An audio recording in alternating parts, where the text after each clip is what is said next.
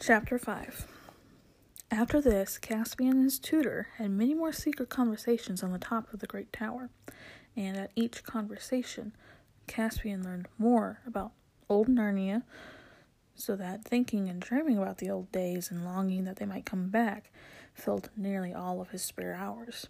But of course, he had not many hours to spare, for now his education was beginning in earnest. He learned sword fighting, riding, swimming and diving, how to shoot with the bow, play on the recorder and the theorbo, how to hunt the stag and cut him up when he was dead, besides all of everything else cosmog- cosmography, rhetoric, heraldry, versification, and of course, history with a little law, physics, alchemy, and astronomy. With magic, he learned only in theory, for Dr. Cornelius said the practical part was not proper study for princes. And I myself, he had added, am only a very imperfect magician and can only do the smallest experiments. Of navigation, which is a noble and heroic art, said the doctor, he was taught nothing, because King Miraz disapproved of ships and the sea. He also learned a great deal by using his own eyes and ears. As a little boy, he had often wondered why he disliked his aunt, the queen, now he now saw that it was because she disliked him. He also began to see that Narnia was an unhappy country. The taxes were high and the laws were stern, and Miraz was a cruel man. After some years, there came a time when the king se- queen seemed to be ill, and there was a great deal of bustle and pother about her in the castle, and doctors would come and the courtiers whispered. This was in the early summertime. One night, while all of this fuss was going on, Caspian was unexpectedly wakened by Dr. Cornelius after he had been only in bed for a few hours. Are we going to do a little astronomy, doctor? Caspian had asked. Hush, the doctor replied. Trust me and do exactly what I tell you. Put all on all your clothes. You have a long journey ahead of you. Caspian was very surprised but he had learned to have confidence in his tutor and began doing what he was told at once. When he was dressed, the doctor told him, I have a wallet for you. We must go into the other room and fill it with victuals for your highnesses from your supper table. My gentlemen in waiting will be there, Caspian said.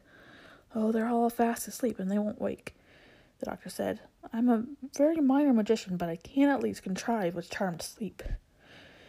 They went into the antechamber, and there, sure enough, the two gentlemen in waiting were sprawled in chairs and snoring very hard. Dr. Cornelius quickly cut up the remains of the, a cold chicken and some slices of venison and put all those, with some bread and an apple or, or so, and a little flask of good wine into the wallet which he gave to Caspian. It fitted on by a strap over Caspian's shoulder like a satchel you would use for taking books to school. Have you your sword? the doctor asked. Yes, Caspian replied. Then put this mantle over all to hide the sword in the wallet. There, that's right. And now we must go to the great tower and talk. When they reached the top of the tower, and it was a cloudy night, not at all like the night when they had seen the conjunction of Tarva and Alambil, Dr. Cornelius continued, Dear Prince, you must leave this castle at once and go to seek your fortune in the wide world. Your life is in danger here. Why? Caspian asked. Because you are the true king of Narnia, Caspian the Tenth, the true son and heir of Caspian the Ninth. Long life to your majesty. And suddenly, to Caspian's great surprise, the little man dropped down to one knee and kissed his hand. What does this all mean? I, I don't understand, Caspian said. I wonder you have never asked me before, said the doctor, why, being the son of King Caspian, that you are not King Caspian yourself. Everyone except your majesty knows that Miraz is a usurper. When he first began to rule, he did not even pretend to be king. He called himself Lord Protector. But when your royal mother died, the good queen, and the only Telmarine who was, was ever kind to me, and then, one by one, all the great lords who had known your father, either died or disappeared. And it was not by accident either. Miraz weeded them out. Melzar and Uvilas were shot with arrows on a hunting party. By chance it was pre- pretended. All the great houses of the Passarids he sent to fight giants in the northern frontier till one by one they all fell. Arlian and Erimon and a dozen more were executed for treasons on false charges. Two brothers of Beaversdam he shut up as madmen. Finally, he persuaded the seven noble lords, who alone made up the among all the Telmarines not who didn't fear the sea, to sail away and look for lands beyond the eastern ocean. And as he intended, they never came back. When there was no one left who could speak a word for you, then his flatterers, the one he had, as he had instructed them, began to beg him to become king. And of course, he did. Do you mean he now wants to kill me too? Caspian asked. That's almost certain, the doctor replied. But why now? Caspian asked. I mean, why didn't he do it long ago if he wanted to? What harm have I done him? He's changed his mind about you because of something that happened only two hours ago. The Queen has had a son.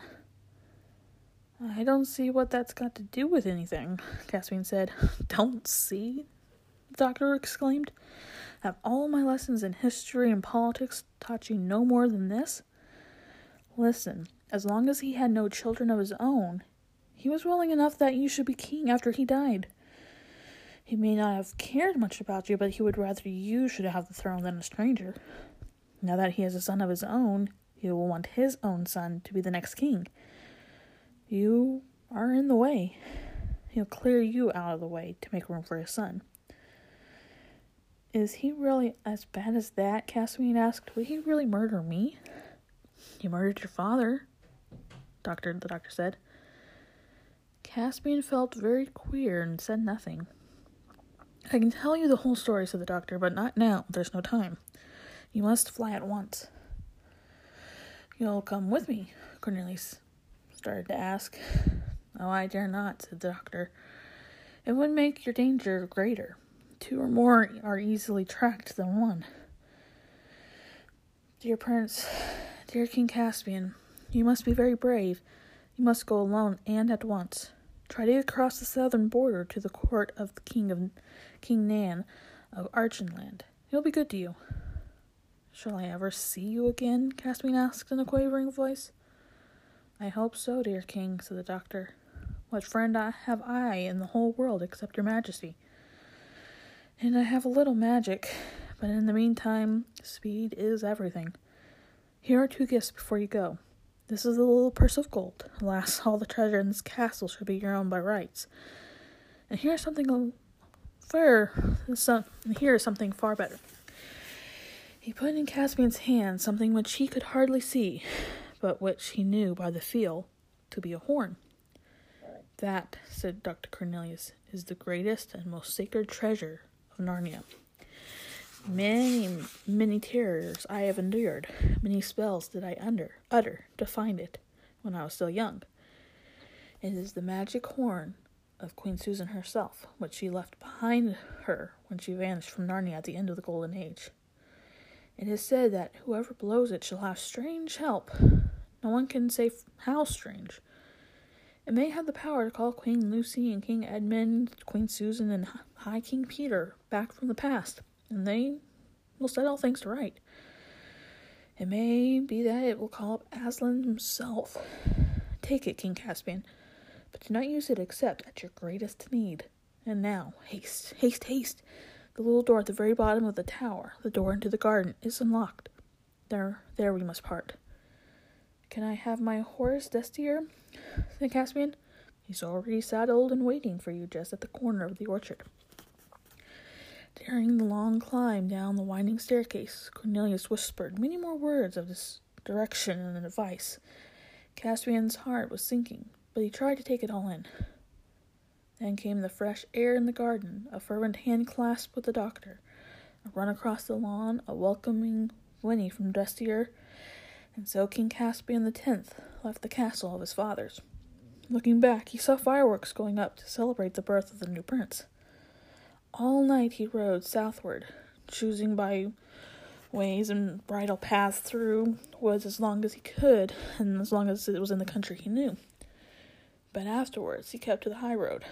Destrier was as excited as his master at this unusual journey, and Caspian, though tears had come into his eyes at having to say goodbye to Dr. Cornelius, he felt brave and in a way happy to think that he was King Caspian riding to seek adventures with his sword on his hip and Queen Susan's magic horn on his right.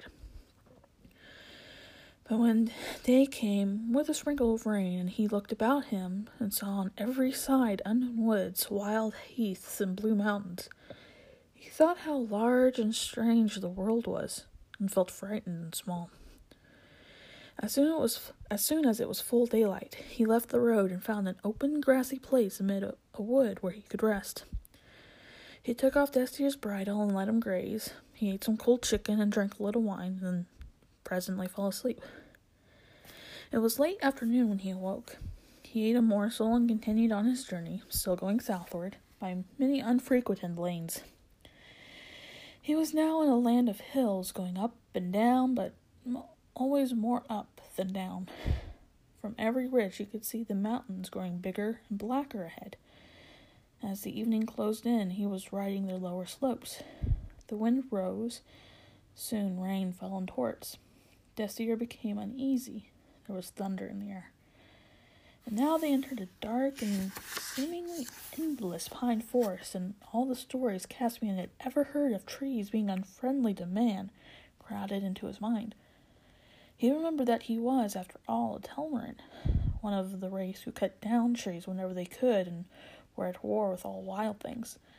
And though he himself might be unlike other Telmarines, the trees could not be expected to know this. Nor did they. The wind became a tempest. The wind- woods roared and creaked all around him. There came a crash. A tree fell right across the road just behind him. Quiet, Destrier, quiet, said Caspian, patting his horse's neck. But he was trembling himself and knew that he had escaped death by an inch. Lightning flashed and a great crack of thunder seemed to break the sky in two just overhead. Destrier bolted in great earnest. Caspian was a good rider, but he had not the strength to hold him back. He kept his seat, but he knew that his life hung by a thread during the wild c- career that followed. Tree after tree rose up before them in the dusk and was only just avoided. Then, almost too suddenly to hurt, and yet it did hurt him too. Something struck Caspian in the forehead, and he knew no more. When he came to himself, he was lying in a firelit place with bruised limbs and a bad headache. Low voices were speaking close at hand. And now, said one, before it wakes up, we must decide what to do with it. Kill it, said another. We can't let it live. It'll betray us. We ought to have killed it at once, or at least let it alone, said a third voice. We can't kill it now, not after we've taken it and bandaged its head and all. It would be murdering a guest. Gentlemen, said Caspian in a feeble voice, whatever you do to me, I hope you will be kind to my poor horse. Your horse has taken flight long before we found you, said the first voice, a curiously husky, earthy voice, as Caspian now noticed. Now don't let it talk you round with its pretty words, said the second voice. I still say, horns and halibut, exclaimed the third voice. Of course we're not going to murder it. For shame, Nikabrik. What did you say, Truffle Hunter? What shall we do with it? I shall give it a drink, said the first voice, presumably Truffle Hunter's. A dark shape approached the bed. Caspian felt an arm slip gently under his shoulders, if it was exactly an arm. The shape somehow seemed wrong. The face that bent toward him seemed wrong, too. He got the impression that it was very hairy and had a very long nose, and there was odd white patches on each side of his face. It's a mask of some sort, Caspian thought to himself. Or perhaps I am in a fever and imagining everything. A cup full of something sweet and hot was set to his lips, and he drank. At that moment, one of the others poked at the fire, and a blaze sprang up, and Caspian almost screamed with the shock as the sudden light revealed the face that was looking at it into his own. It wasn't the face of a man, but of a badger, though larger and friendlier and somehow more intelligent than the face of any badger he had ever seen before. And it had certainly been talking. He saw, too, that he was in a bed of heather in a cave. By the fire sat two little bearded men, so much wilder and shorter and hairier and thicker than Dr. Cornelius that he knew them at once to be real dwarfs, ancient dwarfs, with not a drop of human blood in their veins. Caspian knew at that moment that he had found the old Narnians at last. Then his head began to sw- began to swim again. In the next few days, he learned to know them by names. The badger was called Truffle Hunter he was the oldest and the kindest of the three. The dwarf who had wanted to kill Caspian was a sour black dwarf, that is, his hair and beard were black and thick and hard like horsehair. His name was Nikabrik. The other dwarf was a red dwarf with hair rather like a fox, and he was called Trumpkin. Now, said Nikabrik in the fir- on the first evening when Caspian was well enough to be able to sit up and talk, we still have to decide what to do with this human. You two think you've done a great kindness by not letting me kill it. But I suppose the upshot is that we have to keep it a prisoner for life. I'm certainly not going to let it go alive to go back to its own kind and betray all of us. Bulbs and balsers, Nikabrik, said Trumpkin. We need to talk. Why need you talk so unhandsomely? It isn't the creature's fault that it bashed its head against a tree outside her hole. I don't think it looks like a traitor at all. I say, said Caspian, you haven't yet found out whether I want to go back. I don't. I want to stay with you if you'd let me. I've been looking for people like you all of my life. That's a likely story, growled a Nikabrik. You're a Telmarine and a human, aren't you? Of course you want to go back to your own kind. Well, even if I did, I couldn't, said Caspian. I was flying for my life when I had my accident. The king wants to kill me. If you'd killed me, you would have done this very thing to please him. Well, now, said Trump Truffle Hunter, you don't say. said Trumpkin, what's that? What have you been doing, human, to fall, fall foul off of Miraz at your age? He's my uncle, began Caspian when Nikabrik jumped up to with a hand with his hand on his dagger. There you are, he cried. Not only a Telmarine, but close kin and heir to our greatest enemy. Are you still mad enough to let this creature live? He would have stabbed Caspian then and there if the Badger and Trumpkin had not got in the way and forced him back down in his seat and held him down. Now, once and for all, Nikabrik, said Trumpkin, will you contain yourself, or must Truffle Hunter and I sit on your head? Nikabrik sulkily promised to behave, and the other two asked Caspian to tell them their his old whole story. When he had done so, there was a moment's silence. That's the queerest thing I ever heard, said Trumpkin. I don't like it, said Nikabrik. I don't know didn't know there were stories about us being told among the humans. The less they know about us, the better. That old nurse now. She'd better have held her tongue, and it's all mixed up with that tutor. A renegade dwarf. Oh, I hate him. I hate him worse than the humans. You mark my words, no good will come of it. Don't you go talking about things you don't understand, Nikabrik, said Hunter. You dwarfs are as forgetful and changeable as the humans themselves. I'm a beast, I am, and a badger, what's more. We don't change. We hold on. I say great good will come of it. This is the true king of Narnia well, we've got here. A true king coming back to true Narnia. And we beasts remember, even if dwarfs forget, that Narnia was never right except when the son of Adam was king. Whistles and whirlwinds, truffle hunter, said Trumpkin. You don't mean you want to give the country humans? I said nothing about that, answered the badger. It's not men's country. Who should know about that better than me? It, but it's a country for a man to be king of. We badgers have long enough memories to know that. Why, bless us all, wasn't the High King Peter a man? Do you believe all those old stories? asked Trumpkin. I tell you, we don't change, we be, said Truffle Hunter. We don't forget. I believe in the High King Peter, Peter and the rest that reigned at Cair Paravel as firmly as I believe in Aslan himself. As firmly as that, I dare say, said Trumpkin. But who believes in Aslan nowadays? I do, said Caspian, and if I hadn't believed in him before, I would now. Back there among the humans, the people who laughed at Aslan would have laughed at stories about talking beasts and dwarfs. Sometimes I did wonder if there really was such a person as Aslan, but then sometimes I wonder if there really were people like you. Yet, there you are. That's right, said Truffle Hunter. You're right, King Caspian. And as long as you'll be true to old Narnia, you shall be my king. Whatever they say, long live, long life to your majesty. You make me sick, Badger, said growled Nikabrik. The High King Peter and the rest may have been men, but they were a different sort of men. This is one of the cursed Telmarines. He has hunted beasts for sport, haven't you now? he added, rounding suddenly to Caspian. Well, to tell you the truth, I have, said Caspian, but they weren't talking beasts. It's all the same thing, said Nikabrik. No, no, no, said, Tel- said Truffle Hunter. You know that isn't true. You know very well that the beasts of Narnia nowadays are different and are no more than the poor, dumb, witless creatures you'd find in Calormen or Telmar. They're smaller too. They're far more different from us than the half dwarves are from you. There was a great deal more talk, but it all ended with the agreement that Caspian should stay, and even the promise that, as soon as he was able to go out, he should be taken to see what Trumpkin called the others.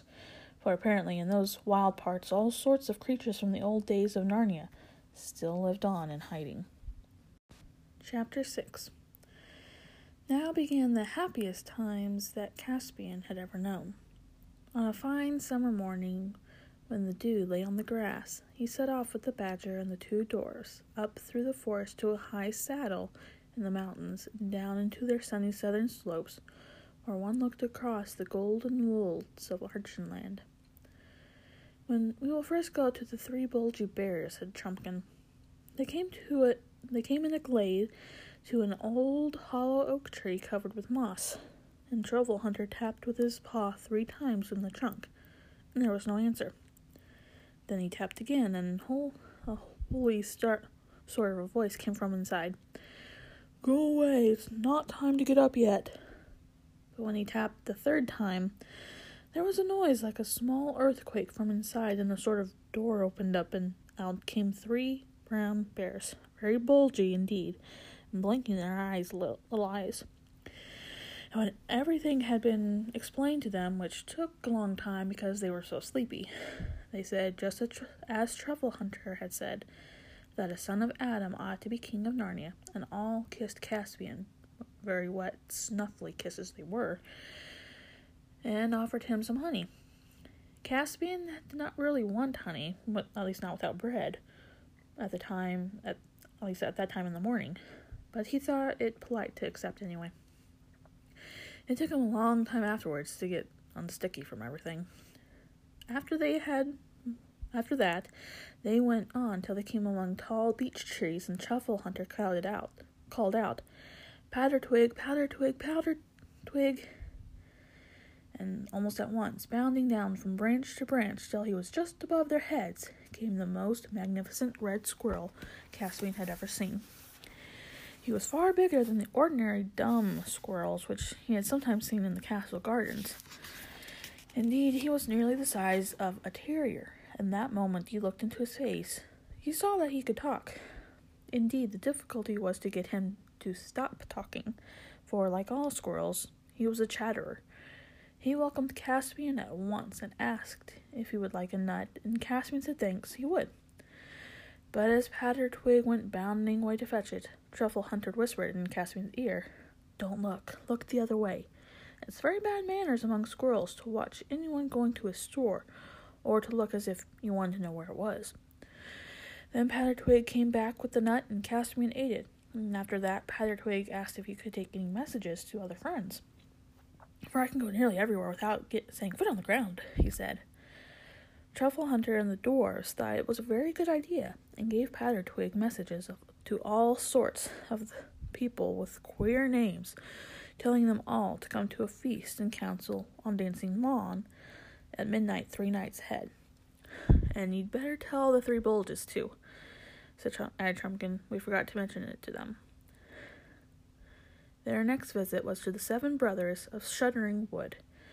Trumpkin led the way back to the saddle and then down eastward to the northern slope of the mountains till they came to a very solemn place among rocks and fir trees. They went very quietly, and presently Caspian could feel the ground shake under his feet as if someone were hammering down below. Trumpkin went to a flat stone about the size of the top of a water butt and stamped on it with his foot. After a long pause, it was moved away by someone or something underneath, and there was a dark round hole with a good deal of heat and steam coming out of it, and in the middle of the hole, the head of a dwarf, very like Trumpkin himself. There was a long talk here. The dwarf seemed more suspicious than the, than the squirrel or the bulgy bears had been, but in the end, the whole party were invited to come down. Caspian found himself descending a dark stairway into the earth, but when he came to the bottom, he saw firelight. It was the light of a furnace. The whole place was a smithy. A subterranean stream ran past it on one side of it. Two doors were at the bellows, another's holding a piece of red hot metal on the anvil with a pair of tongs, and the fourth was hammering at it. There were two wiping their horny little hands on a greasy cloth who were coming forward to meet their visitors. It took some time to satisfy them that Caspian was a friend and not an enemy. But when they did, they all cried, Long live the king! And their gifts were very noble mail shirts and helmets, swords, all that for a Caspian, Trumpkin, and Nikabrik.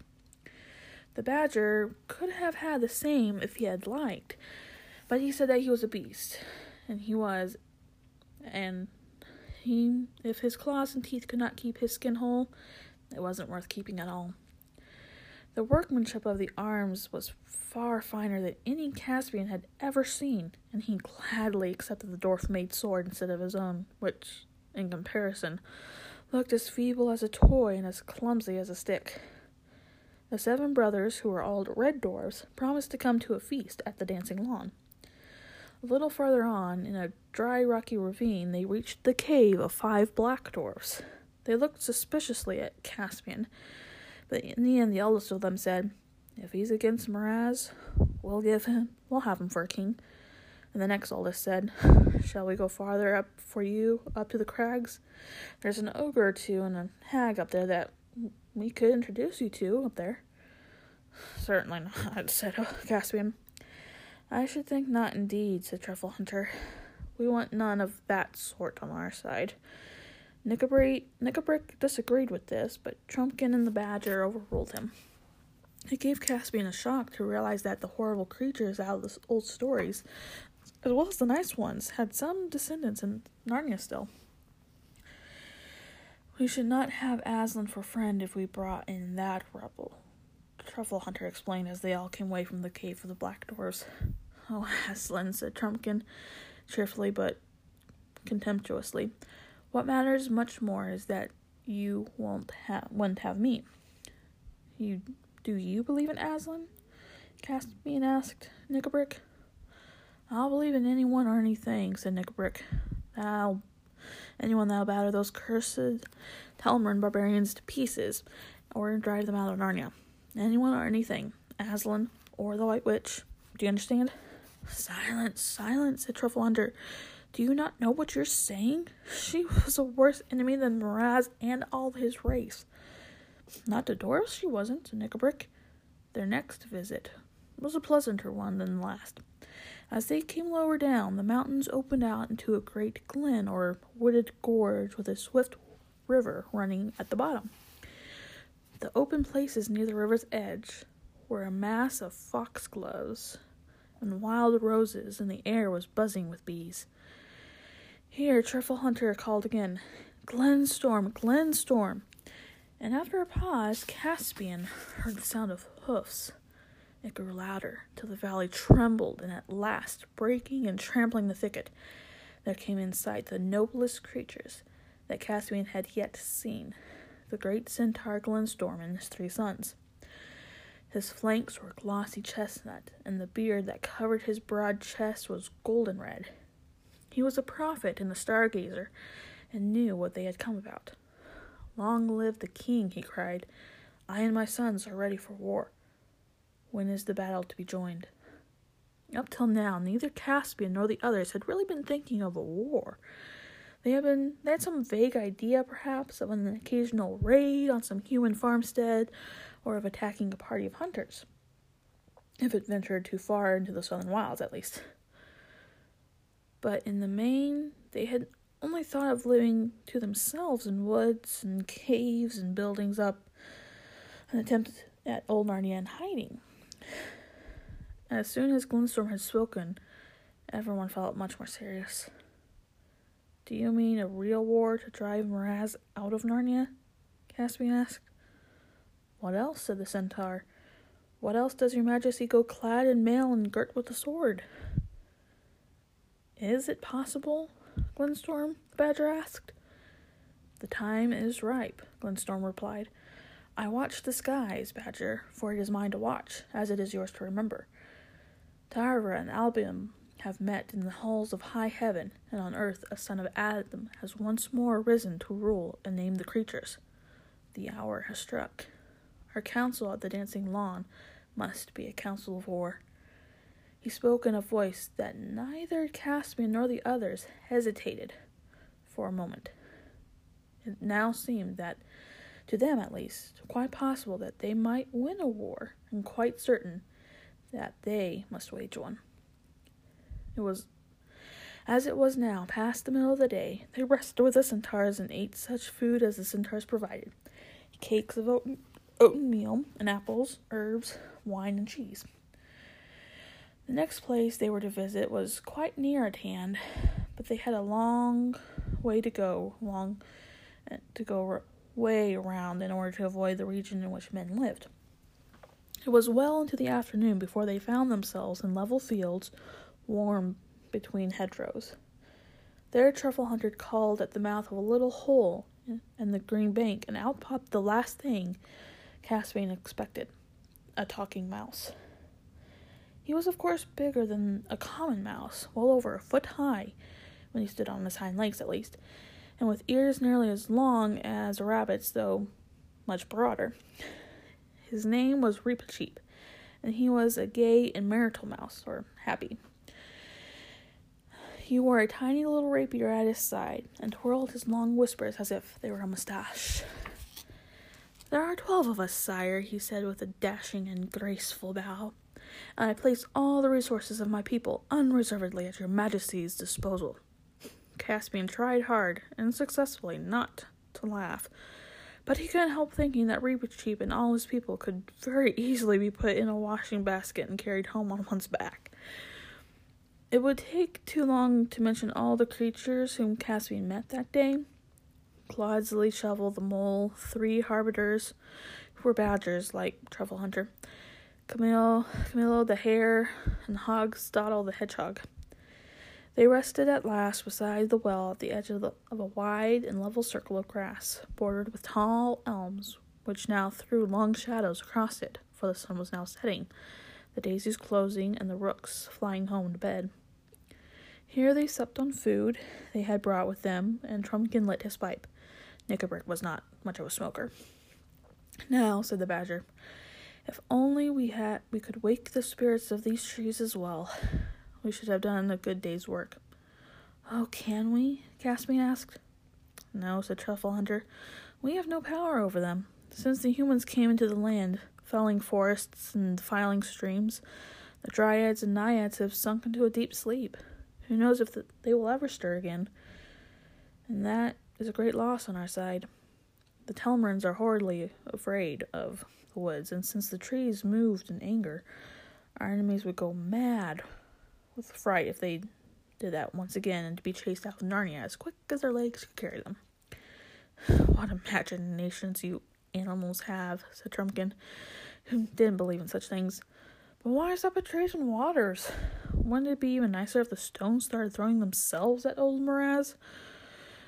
The badger only grunted at this, and after that there was such a silence that Caspian nearly dropped off to sleep when he thought he heard a faint musical sound from the depths of the wood wood behind him.